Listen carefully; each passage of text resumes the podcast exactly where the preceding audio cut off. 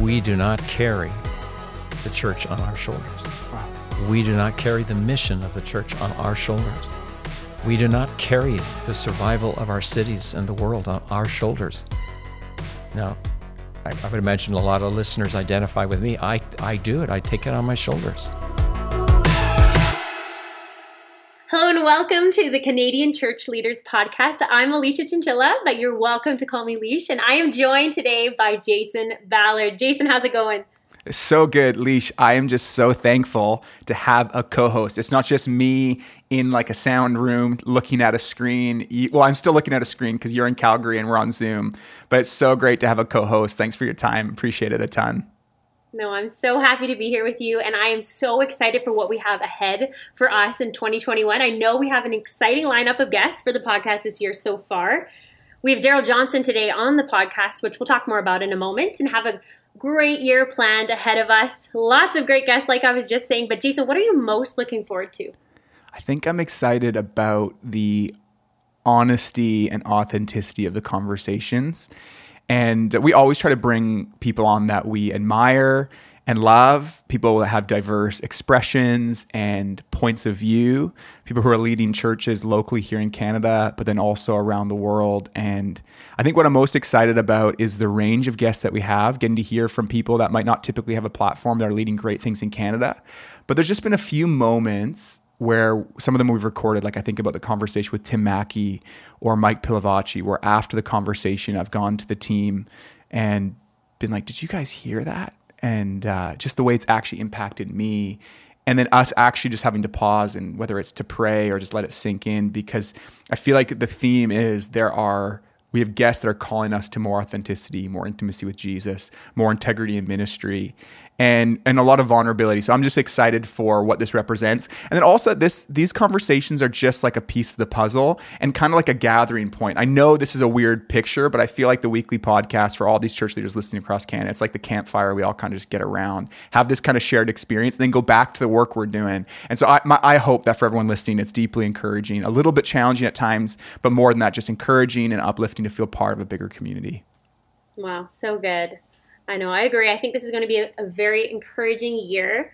But now today, we're sharing a conversation you had with Darrell Johnson just before Christmas. Now, Darrell's a regular voice on the podcast, but for those of you who might not know him, Darrell has been preaching Jesus for 50 years. He served as a pastor in different parts of the world, including the US, Canada, and the Philippines. He's also taught at a number of different schools, including Fuller Theological Seminary and Regent College in Vancouver. He sounds like a phenomenal person. Tell us more about him, Jay. Darrell's the best. He is um, who I want to become like as I get older in ministry. I feel like we should make a rule that we'll learn from people who have Instagram and be inspired by one another, but we'll try to become like people who have never heard of Instagram or would. Now, Darrell actually technically does have an Instagram, but someone else runs it. I think it's someone on our team is running it. He's never been on, he doesn't really get it. And that's what makes him amazing because there are great people to give you advice on how to do church online and how to use social media to impact a generation. And that's important and good. But what we need even more than that are people who have run the race of ministry, have come out the other side, still married, still in love with Jesus, still tender, still in love with the Bible, still growing, still learning. That's what Darrell is. And uh, he's who I think we should be looking. People like him. He's not the only one. People like him we should be looking to. And uh, he's deeply anchored in the word. And so I have these conversations with him all the time, rarely recorded, where I'm just saying, help me navigate this. Uh, what do I do in this situation? And he's constantly pushing me towards Jesus. And so every once in a while we hit record and then we can share these conversations like the one that we have today. Wow. Well, I cannot wait. So without any further introduction, let's jump right into your conversation with Darrell Johnson. Well, hey, Darrell. Hey, Jason. How are you? I'm well. Um, we are joined by all kinds of people listening on the podcast and online. And uh, our friends at Regent College uh, helped pull this together. And I think a lot of people would love to just know more about how you and Sharon are doing in life in this time. Like, give us a window into your world. Oh, my goodness. All right. Well, like the rest of the world, we're, we're facing all the restrictions around COVID. Yeah. Um, but we're doing well with that. Uh, we miss not being able to spend more time with the grandkids, of course. Mm-hmm. Uh, Sharon is still uh, running the daycare she's the director of.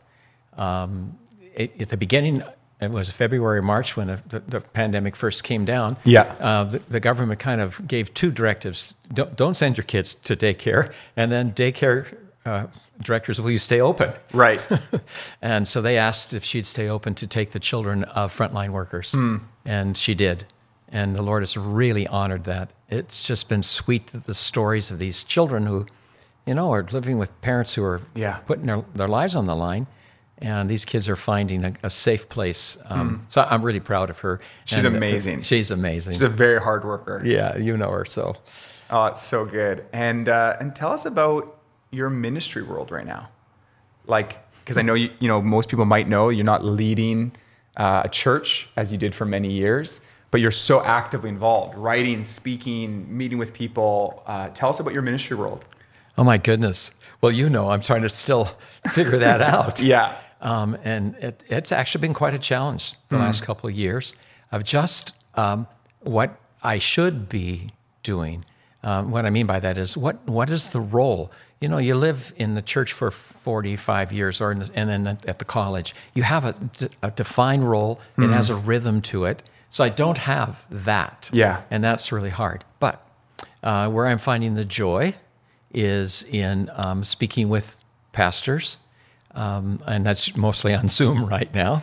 Give people a window. Like, I don't want to say a number for you, but in an average week, how many pastors are you spending one-on-one time or small group time with?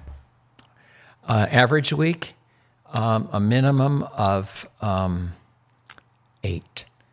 it's just amazing, Darrell. Like, I know for me as a pastor to have the ear and voice and wisdom and prayer of someone who's been in and through it in pastoral ministry and come out the other side still tender and in love with Jesus and in love with his church like you is such a gift. Um, and so thank you for investing that time in myself and so many others. What are you hearing from pastors right now? Well, I'm hearing two things weariness right about now. Um, and then, uh, what would be the word? Um, apprehension about where we're going to go. Yeah. There's a, there's a desire, please tell us when COVID is over so we can get on to what we know best. Um, but realizing that the Lord may not lift it yet. And so he's doing something. And what is that? And how then do we cooperate with that? So, so what does the church look like? Asking that on many different levels. Yeah. And then I'm just so weary. Um, and for some, that borders into um, uh, low grade burnout and low grade depression. Yeah. So, Did you see, I think, the Thom Rainer article, Six Reasons Why Your Pastor Wants to Quit? Did you see that article? no. I, I pulled the points on it. Um, so essentially, this got shared around a ton. And there's been different data, and I, I forgive me, I'm not going to be able to cite the data totally accurately. But it was something to the effect this would have been US research that 70% of pastors are considering other work. Wow. You know, what, what that meant and how they phrased the question, I don't know. So I don't know if that's being more dramatic. It's not to say that 70% are going to. But there's another piece of data that talked about the emotional health of pastors, um, them feeling weary, discouraged, defeated. And they trended it from like 2016, which was something as low as 16% of pastors reported yes to this experience. 2019, 30 ish, to this year, 50% I believe feeling that. this. And this is the reasons that Rainer gave in his article. He said, Pastors are weary from the pandemic. Yes. Pastors are greatly discouraged about fighting taking place among church members. Yes. Pastors are discouraged about losing members and attendance. Yes. Pastors don't know if their churches will be able to support ministries financially in the future. Mm-hmm. Criticism against pastors have increased significantly. Mm-hmm. He said to that one, one pastor recently shared with me the number of criticisms he received are five times greater than pre pandemic era. Church members are worried, church members are weary, and the most convenient target for their angst is their pastor. Number six, the workload for pastors has increased greatly. Yes. Is that what you're hearing? Oh, absolutely. That's a good summary. That's, that's a sad summary. Yes. And what do you Uh, think you would add summary. or commentary on that? Um, Well, I, the, the concern I have, and then when I, as I dialogue with uh, various pastors, is uh, now more than ever we have to look after our own soul. Um, I would love to be able to do that for everybody who's on the front line right now, but Yeah. you, you can't. So, um, all the tools that we've been given over the years, we need to be exercising even more intentionally. Um, how then do we pay attention to our soul and what, what's our role in nurturing our soul in the midst of all the lists that you gave? Yeah. Yeah. It feels as if as the needs around increase, the difficulty is putting your own self leadership on the list of all that needs to be led. And so you can find yourself, it seems, three months into the pandemic, or now we're eight months in, and still not having fully looked in. And uh, I talked to one pastor who's like, I said, I'm afraid at this point To look in? to look in. Yeah. Um, Yeah. you use the language of tending to your soul, nurturing your soul. Can you unpack that a little bit more? Well, I get the language from Paul in his exhortation to Timothy, both in First and Second Timothy. Pay attention to yourself.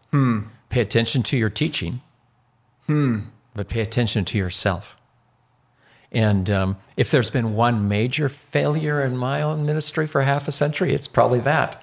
I paid really good attention to the teaching, but I can get um, uh, not not lazy. Um, I, I can set aside paying attention to myself just to keep going. Wow. And I think right now, all the more we need to pay attention to ourselves. So if I were speaking to church boards right now, it would be free your pastors, your leaders to do the work that the scripture calls them to do. Yeah. Because if we're not functioning well spiritually and emotionally, mentally, um, the, the, the whole body's going to suffer. And not that it, not that the church rests on our shoulders or anything like that, but right? If, if we're all confused inside and weary inside and thrashed inside, how are we going to bring any redemptive, hopeful word to our people? Yeah. Thankfully, the Holy Spirit gives us that, even in the midst of our own our struggle. But um, how then to have a, a rhythm, a healthy rhythm of okay, that's what's hmm. going on inside of me. Yeah. Um, and I find if I can name it or somebody names it for me, I'm probably 85% of the way towards some victory. Hmm. Just naming it. Wow. So, for instance, in, in many of the Zoom call, calls, just able to say, you know what? It's okay to say, I'm really tired. Hmm. You don't have to play games with that. Yeah. There's a good reason to be tired. The pandemic, political chaos, Yeah. that's the one that wears me down more than the pandemic. But um, yeah, so pay attention. Why do you think it's hard for us to feel free, to name our tiredness, to name not knowing what to do, to name a sense of helplessness? Why is that such a challenge sometimes for the leader?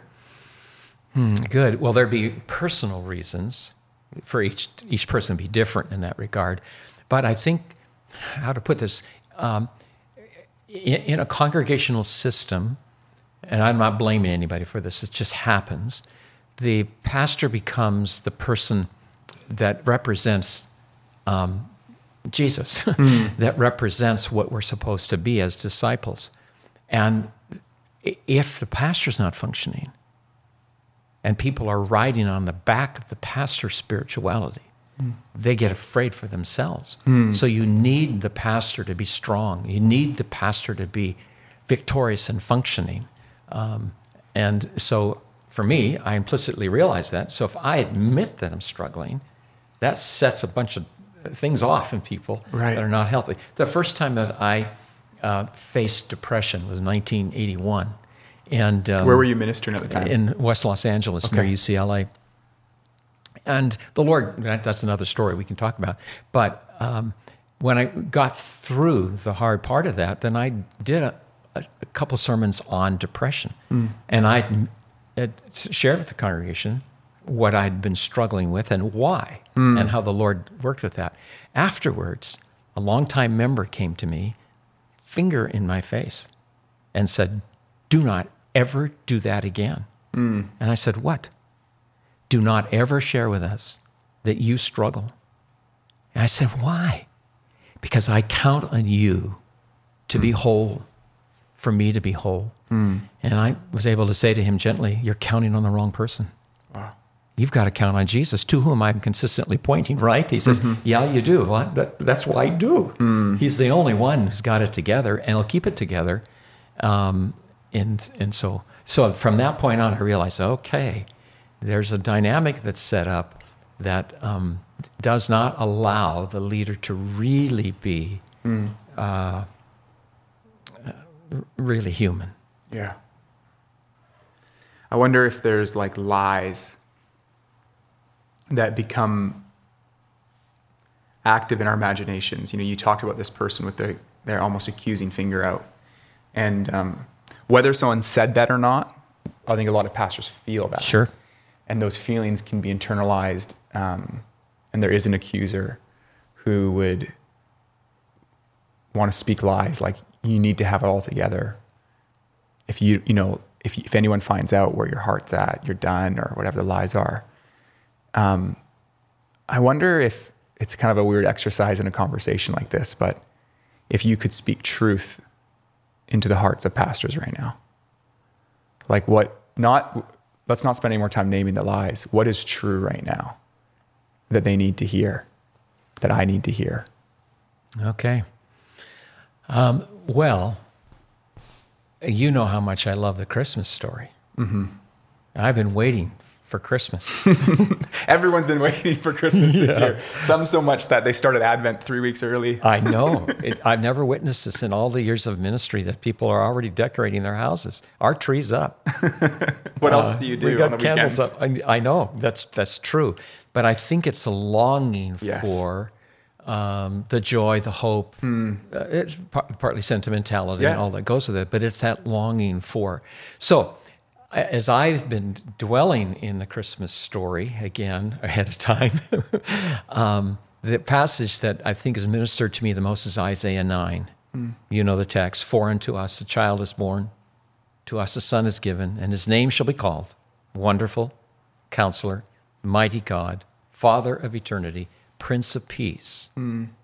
And then the next line, and the government will be on his shoulders. Mm. That's the word I'd want to speak. We do not carry the church on our shoulders. Wow. We do not carry the mission of the church on our shoulders. We do not carry the survival of our cities and the world on our shoulders. Now, I, I would imagine a lot of listeners identify with me. I, I do it, I take it on my shoulders. Mm-hmm. I, I'm the oldest of five sons. And if you're the oldest in the family, you're the one that's supposed to fix everything. If something yeah. goes wrong, it's your fault, and you've got to fix it. So I've grown up being a fixer all my life. Mm. And th- that text in Isaiah 9 is free me. No, I'm not. I can't. Mm. Especially as, as we're witnessing just how, how profoundly broken we really are. I can't fix it. I can't fix me. I can't fix anybody. But the government is on his shoulders. And for someone like me who wrestles with political things, that means all the more. Yeah. The, the future of nations does not rest on the, the names we name on hmm. CNN and Fox and CBC. It rests on Jesus of Nazareth, praise his name. Hmm. So that'd be one thing. Yeah.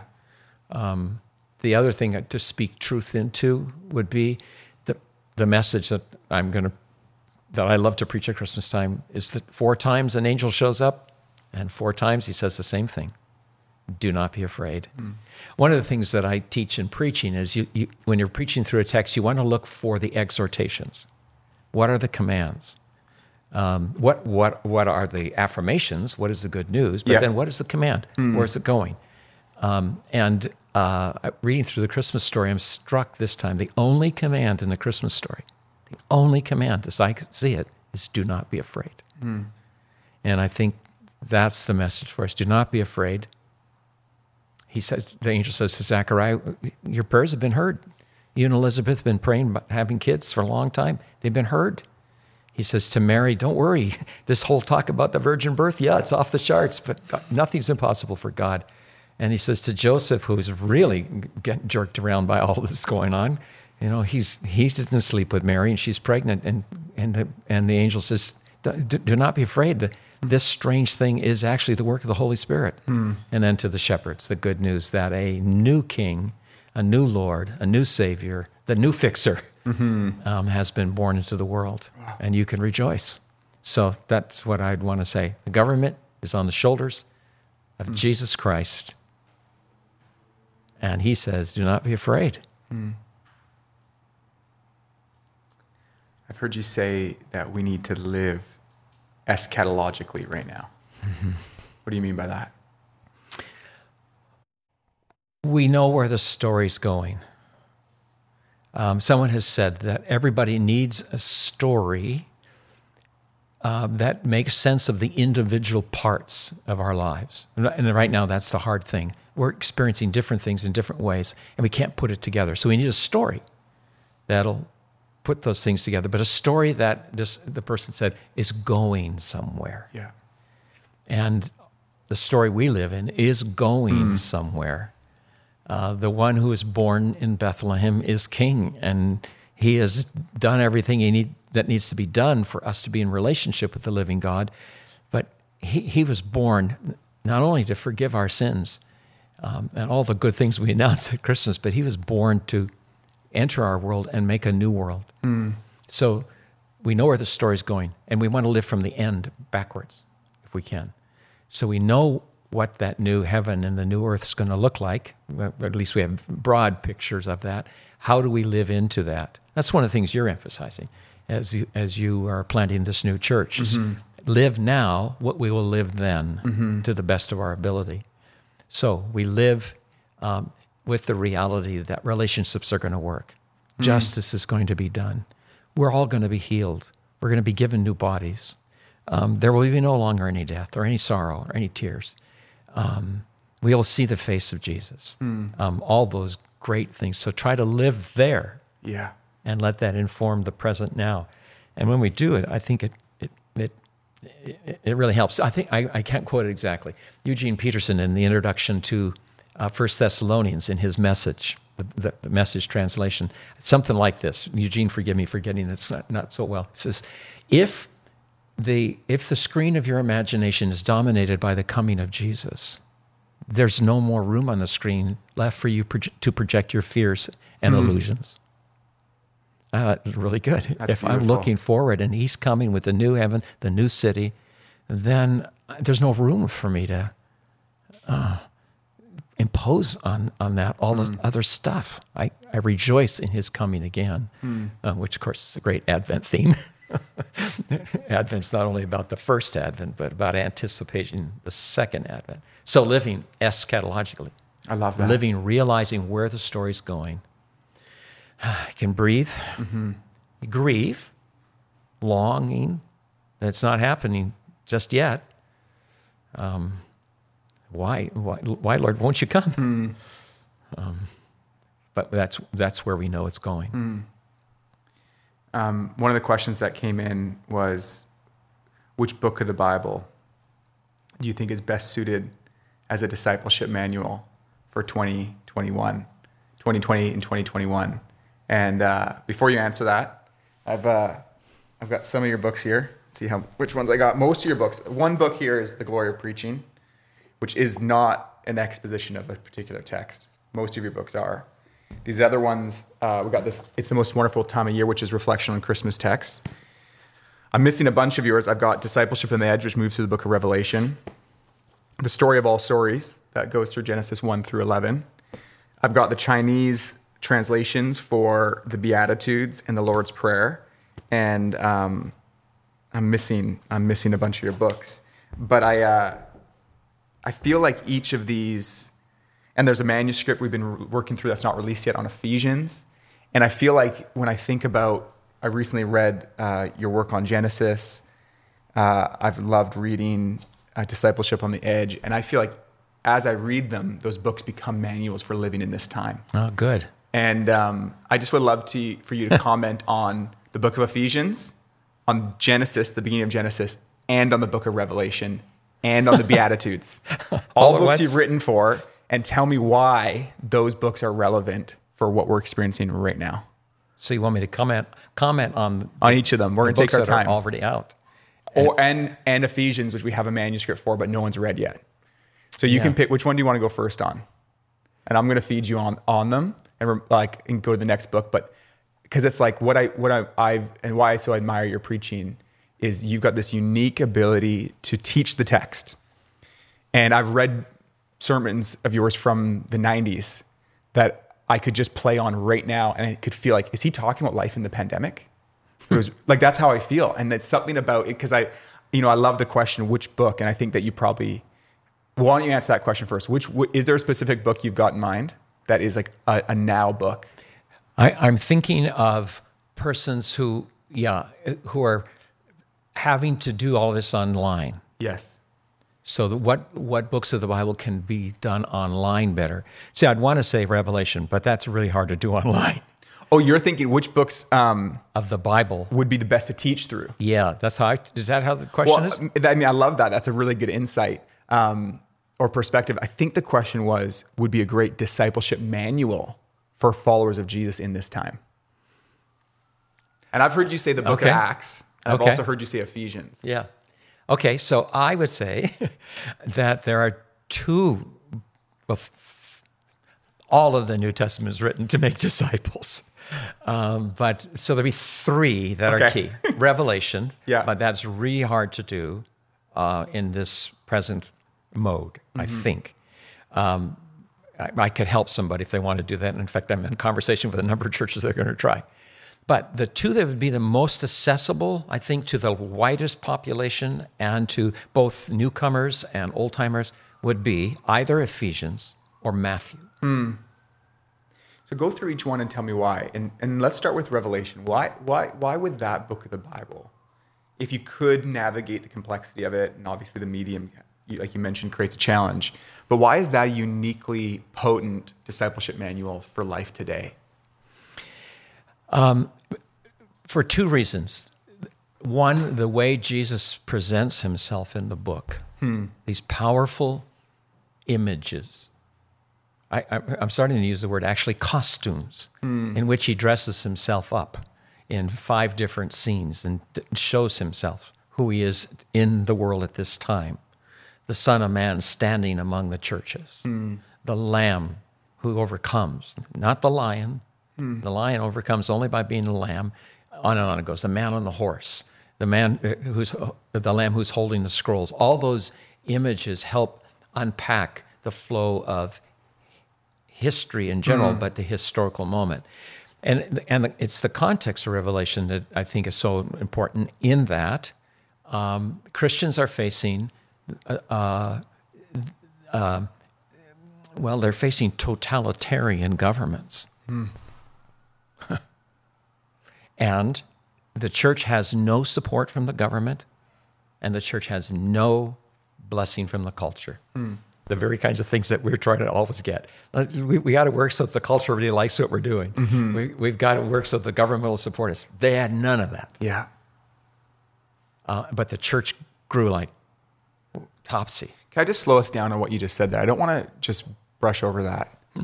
For much of church history and for the significant first centuries of the church, first century in particular, no social support outside the church, no government support, and not being generally liked by the culture.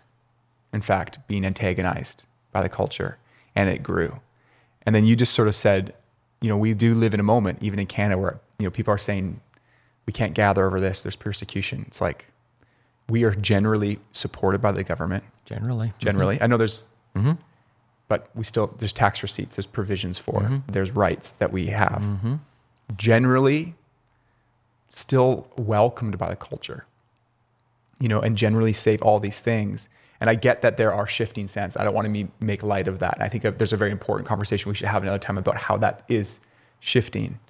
Um, but it's a radical contrast to acknowledge that this, for for much of the world, many centuries of church history, this has not been um, present, and I think we've gotten used to life in these waters. We've gotten used to what is no longer there, and mm-hmm. that is Christendom. Mm-hmm. This arrangement with the church and the culture and the government, particularly in the Western world, has been disintegrating or dismantling now for, for decades. But we've kind of gotten used to that posture. So it's such a shock mm-hmm. now to live in a world where the church doesn't know us. Uh, well, welcome to the first century. Um, now, the book of Revelation, then, Jesus shows up and shows us who he is in the midst of that. Yeah. and how we are to follow him in the midst of that. Um, so, particularly helpful, I think, to pastors is the first three chapters to major in those seven messages that Jesus speaks. And uh, I think in those seven messages, he's addressing the challenges that churches face throughout church history. Yeah. So that's why Revelation would be a good place. Now, back though, though, the more accessible, I think, for uh, the average congregation would be either Ephesians or Matthew. Now, why Ephesians? Yeah, why Ephesians? Uh, I think it's the letter Paul writes without any major conflict that he's addressing. You know, look at Galatians, white Right. hot. He, I mean, he's really ticked. Yeah. Philippians are really struggling with some things. Um, on it goes, but I, I, I picture him writing Ephesians, sitting in jail, sitting back, not with his feet on the table or anything, not that relaxed, but he's he's he's now putting together uh, his vision of the gospel and the implications for them being people of the gospel. So the, the gospel in chapters one to three, this grand picture of what has happened to us in Christ. Blessed be the God and Father of our Lord Jesus Christ, who has blessed us with every spiritual blessing in the heavenly places in Christ. And then for three chapters, he opens that up. And then chapter four, verse one. Therefore, walk worthy of this grand calling to which you've been called, hmm. and then talks about what personal discipleship, family discipleship, congregational discipleship, missional discipleship looks like. Hmm. So if, if a if a pastor were to walk a congregation through that book for I don't know how long it would take take more than half a year to do that. Um, I, that that would be very transformative. Matthew, why Matthew? I think Matthew wrote his gospel to um, uh, address the challenge Jesus leaves at the end of the gospel: "Go make disciples." How?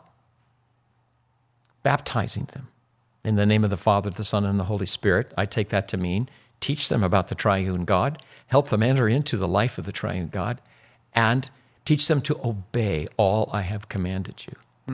And, and, and we'd say to Matthew, Well, what was that? He says, Well, I've gathered it together in five sermons. Um, Sermon on the Mount, 5 to 7. Sermon on Mission, chapter 10. Sermon on the Mystery of the Gospel in chapter 13. The chapter on how to manage the church in 18. And the sermon on the end times in chapters 24 and 25. So Matthew would say, Oy vey, dudes, I gave it to you. Just teach people what, I've, what those five sermons are do, talking about, and you'll make disciples Wow. that will change the world. So either of those. So, so maybe I've just given preachers uh, two or three years. uh, Come on. You've got your sermons cut out for you now. It's one less thing you have we to can go to 2024 and those, just those two books. And um, you know, this is not by any means a promotional spot, but we uh, are making available all of your sermon archive. You know, and And thank you. it was just so fun that you're, and some of them aren't even typed up yet. We're going to begin that journey. You handed me a handwritten one today, um, and those are my favorite to get because I, you know, I have the Google Drive with all of your old sermons, but some of them aren't in there yet. And uh, so for listeners, like we're going to continue through darrelljohnson.ca and other platforms to make this stuff available through your podcast and others because we just really want to serve pastors Yeah. and and lay leaders who are also doing the work of discipleship in small Yeah. groups in their Yeah. home with content that helps, you know, and I'm just so grateful that you continue to make that available and give it away. Thanks for doing that. Well, thank you and the team for making that happen. As you know, you you adopted it's adopted, a great partnership. You adopted me. we can't we can't write the content. Yeah. But we can uh, put it on the internet. Uh, That's as- the deal. Well, and as you know, my my life's goal now Yeah. is give it away. I love that. Whatever the Lord can use of, that He's given me, whoever can use it, go for it. Hmm. Um, people will preach it differently than me. Yeah. In fact, they have to. Yeah. Uh, you and I had a discussion recently about what preaching looks like in our time. We'll pick that up another time. But so, but here I, c- I can save you a lot of work. Yeah. I can I can get you into the text, and then Mm. with with your smarts and your capacity to connect with the culture and and tell stories. Oh man, Oh, it's so the church is served big time. I think it would be fun to chat a little bit about what about your small group that you're in right now, and uh, because you just said, and what, what triggered me was to say you're giving it all away, and I just, um, at your age, you have made a decision to stay actively engaged in ministry. Well, it's not looking the same as it did when you were a lead pastor, And uh, so you're preaching, you're teaching, you're mentoring pastors, um, but you're actually in a small group every week, most weeks. Um, tell me about the demographic of that small group, and it's on Zoom, and and what that has meant for you as you understand the task of making disciples today. Good question. It's a delightful group. It's a mix of people. Well, first of all, I am three times older than the oldest person in the group. That's amazing. So it's all teenagers, 20 year olds. It's all 20 year olds. Oh, it's amazing. One fellow might be a little older, Yeah. uh, not much, late 20s. I think the oldest person there there might be 33. a, a fellow? Yeah. Yeah, he might be. Okay, so then I'm only a little over twice. Yeah. So they're young. but he says he feels old in that group. Oh, does he really? Yeah. right. Well, okay, yeah, because the rest are young. Some Yeah. are still at Trinity Western University. Yeah. Um, And not all of them are- are followers of Jesus. Not yet. Many of them are. Some of them have walked away and come back to faith. So we and got- others are seeking God in a sincere way, but wouldn't call themselves Christians. Or, That's right. So it's a it's a great mix of people who grew up in the church and stayed with it, people who were in the church backed off and are coming back, and people who don't know Bo Diddley, who I love the most. And um, so, what's this been for me? Two things. One, I've fallen in love with them, and I would do anything for them, so that they really know who Jesus is and how much He loves them It's beautiful. whatever I could do. And secondly, it's just presented to, to me really right in front of my eyes just the massive challenge we have of uh, evangelism, yes, but then what to do with someone who's finally interested and where do we go? And I don't know how to do that. Um, uh, you know, the way is working on with the small groups, and it's beautiful. The number, the percentage of people in the small group, what is it? Eighty percent of the congregations in small groups. I mean, we don't know online um, who, how many people are part of our church. We do know how many are in small groups, though. And I think one of the uh, maybe one of the unique gifts of the season is forced us to change our metrics from Sundays to who are plugged in, and so we put our energy towards Yeah. plugging people in a small group. And there's also a community need, and Zoom is far from ideal. Obviously, sitting in a living room all together would be better. However, this has created opportunities for people to participate that might not have been able to, whether it's because of transportation or time management in the day or insecurities. Uh, so Zoom's created a way, and there's massive challenges, but people are showing up, and um, and there's an honesty that somehow, I think good small group leaders can can make it work, Yeah. and we're seeing it work. Well, I think la- the last session, I felt the group as its as a whole fell in love with each other. Hmm. It was beautiful. It was just beautiful. Hmm. And I think the Zoom mode actually helped that. Hmm. There's a safety that the Zoom allows. You, know, you don't you, you you you don't have to be. y- y- y- There's a sense of protection. Yeah. But it's interesting. With that sense of protection, people go right through it and share very vulnerably. Yeah. Much more vulnerably than, than they would in a living room. Wow. So I, I don't understand all that. I'm sure- people are writing about that. Um, but now, how to help, particularly the not yet believer, Yeah. move now into discovering the power of reading the Bible. And oh, it's such a strange book to them. Mm-hmm. And they don't have, the, in Tim Keller's language, you don't have the furniture in your brain to put it together yet. So I'd love to be able to do that and don't know how to, mm. except one on one. So I've been able to follow up with a couple people Cool. because you find out, okay, what do you know? And and we build from there mm. um, my experience in, in Vancouver with this new generation over the last years is I'm thinking of Christmas now. The average person under 30 knows 0 mm-hmm. about Christmas. I mean, zero. They know there's a Mary and a Joseph, and there's something about a manger or something. but what it's all about, no clue. So, okay, how do we Yeah. get the next? What, what, so I'll, I'll ask a person, what do you know? We go from there. Okay, hmm. let me. T- can I tell you a little bit more about Mary? Hmm. Tell them about Virgin. Are you kidding me? Really? Well, that's what the story says. And then, do you believe it? I do with all my heart. Why?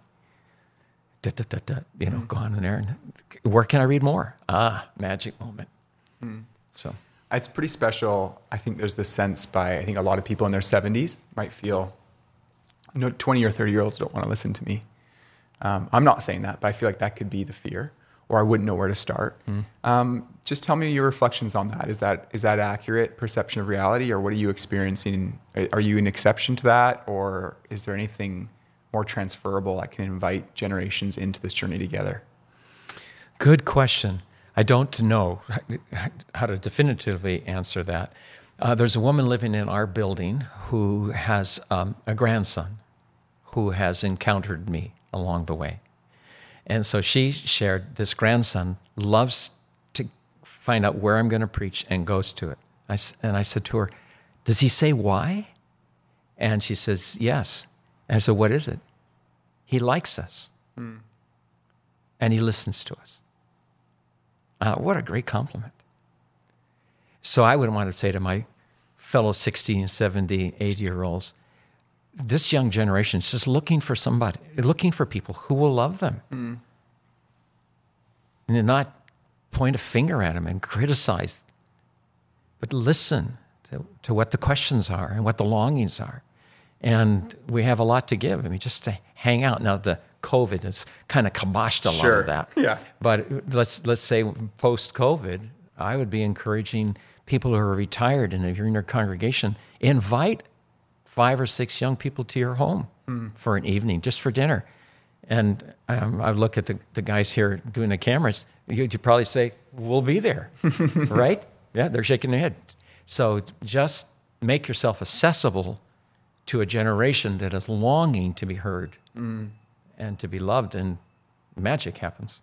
Well, Holy Spirit makes it Yeah. happen. Yeah. It's beautiful.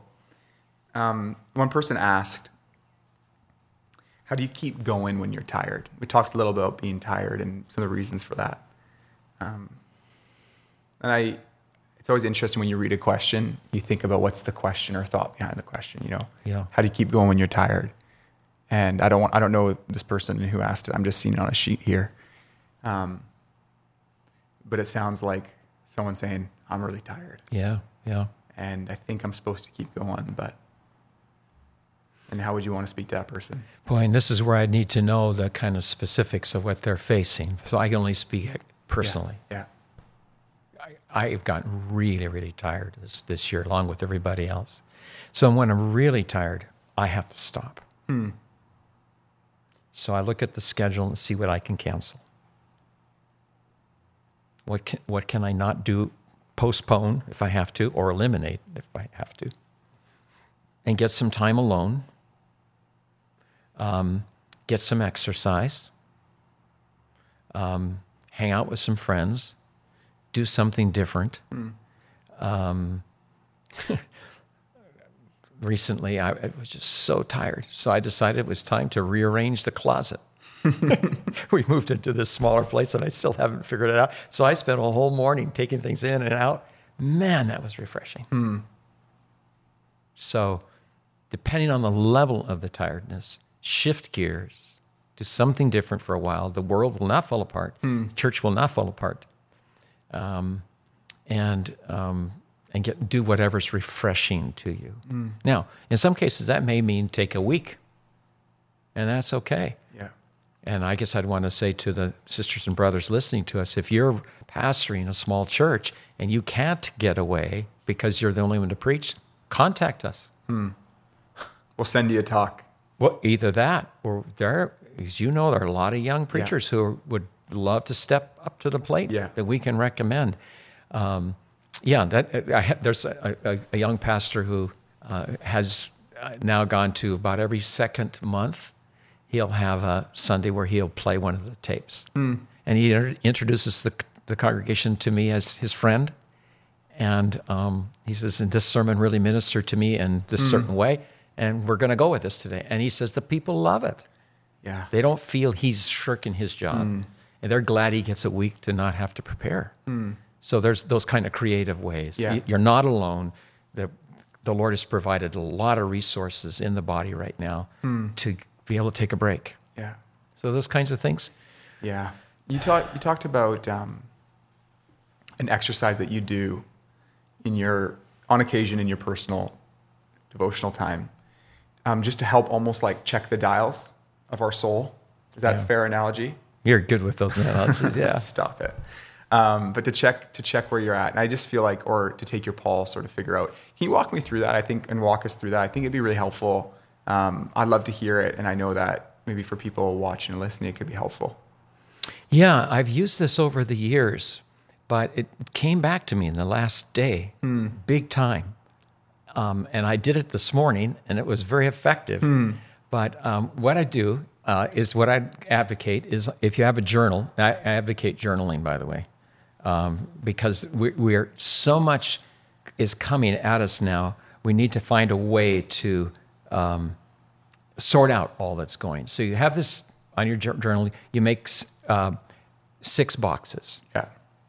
Okay, so if if you're listening and don't see this, just take it and, and six boxes and whatever. I'll describe what. I'm seeing. I'm seeing uh, a, a, a white piece of paper that now has one, two, three, four, five, six, seven lines or eight lines, making six boxes. Okay. I think I think now it's very very crystal clear for Okay. the audio listeners. So in, in one box, you put the word loss. In the next box, the word anger. Then in another box, the word fear. Another box, longing or seeking. Another box, joy. And then what I call sensing the voice.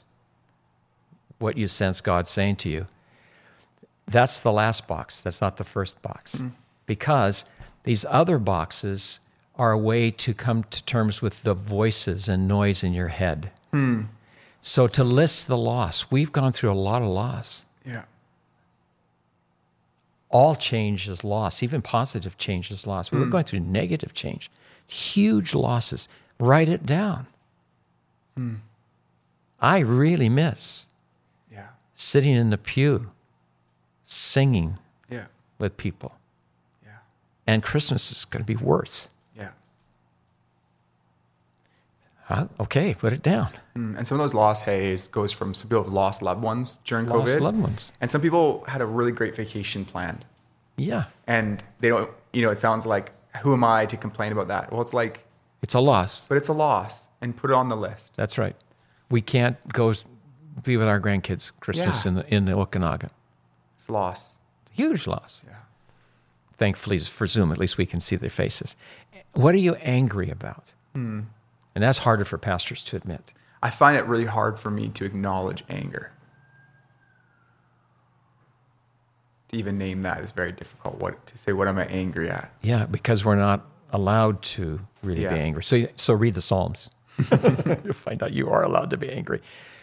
So if there's nothing there to write, you know, put a question mark there. Yeah. But then I'll maybe even write, Lord, am I deceiving myself? Show me if I'm angry. Hmm. Then fear. What am I afraid of? Oh my goodness. There's a lot to write in that box. Yeah. Are we going to make it financially as a church? What we, people are going to other churches because their their online service is more hot than ours. Whatever. I find with fears, if you peel beneath the surface, a lot of the fears are, for me, if I can be honest, um,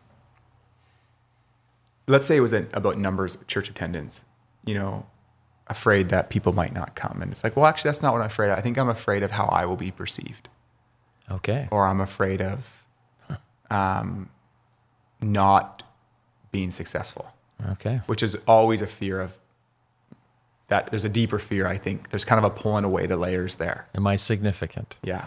Yeah. Okay. Well, that's really a lot of noise in our souls. I know that one. There's a lot of that's noisy. Yeah. So write it down. Hmm. Uh, longing. What is your heart longing for? Uh, that's an easy one to start writing. Where are you finding joy? Now, some days it'll be nowhere. Yeah. That's okay to write down, but there are moments of joy. And then, what am I sensing the Lord saying to me? And um, so I did that exercise early this morning. And once I named all these other boxes, it was really clear what he said to me. It was really, really clear. Anything you can share with us? I know this is a bit more of a public space, but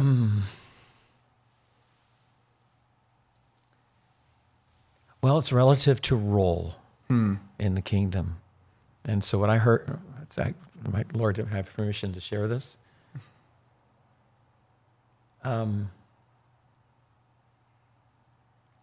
no, no, I don't feel the permission to share it as I heard it, so I'll give a different form of it.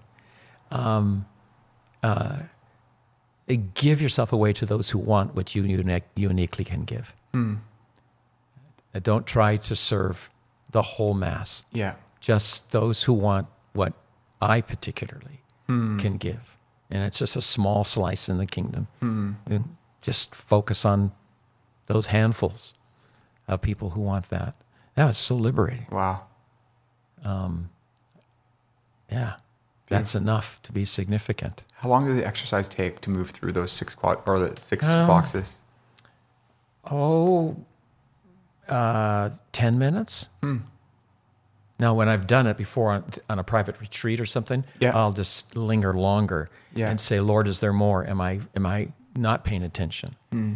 Especially around loss and probably anger. Um, you know, I, I don't want to be an angry person. And I don't want to admit that even as a servant of Jesus, Hmm. I could really be angry. Yeah. And so, Lord, am I angry? And usually he'll say, Yup. Oh, that's why I'm irritated. That's why I snap at the family.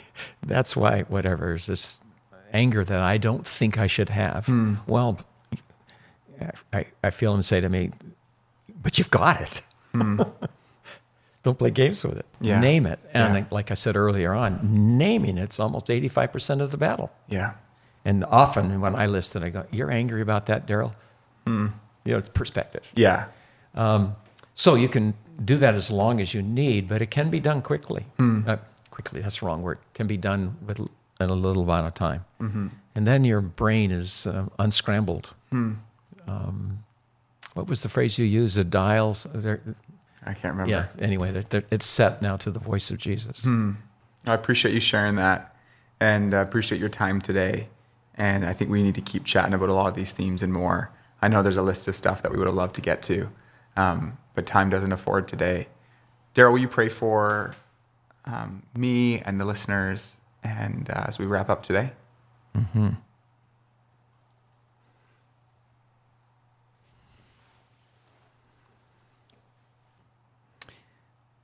Lord Jesus, I pray uh, that in these days, and especially in the days we move into Advent and Christmas now, I pray for my sisters and brothers listening and watching right now that in your mercy and grace, you would loom larger in our thinking than ever before.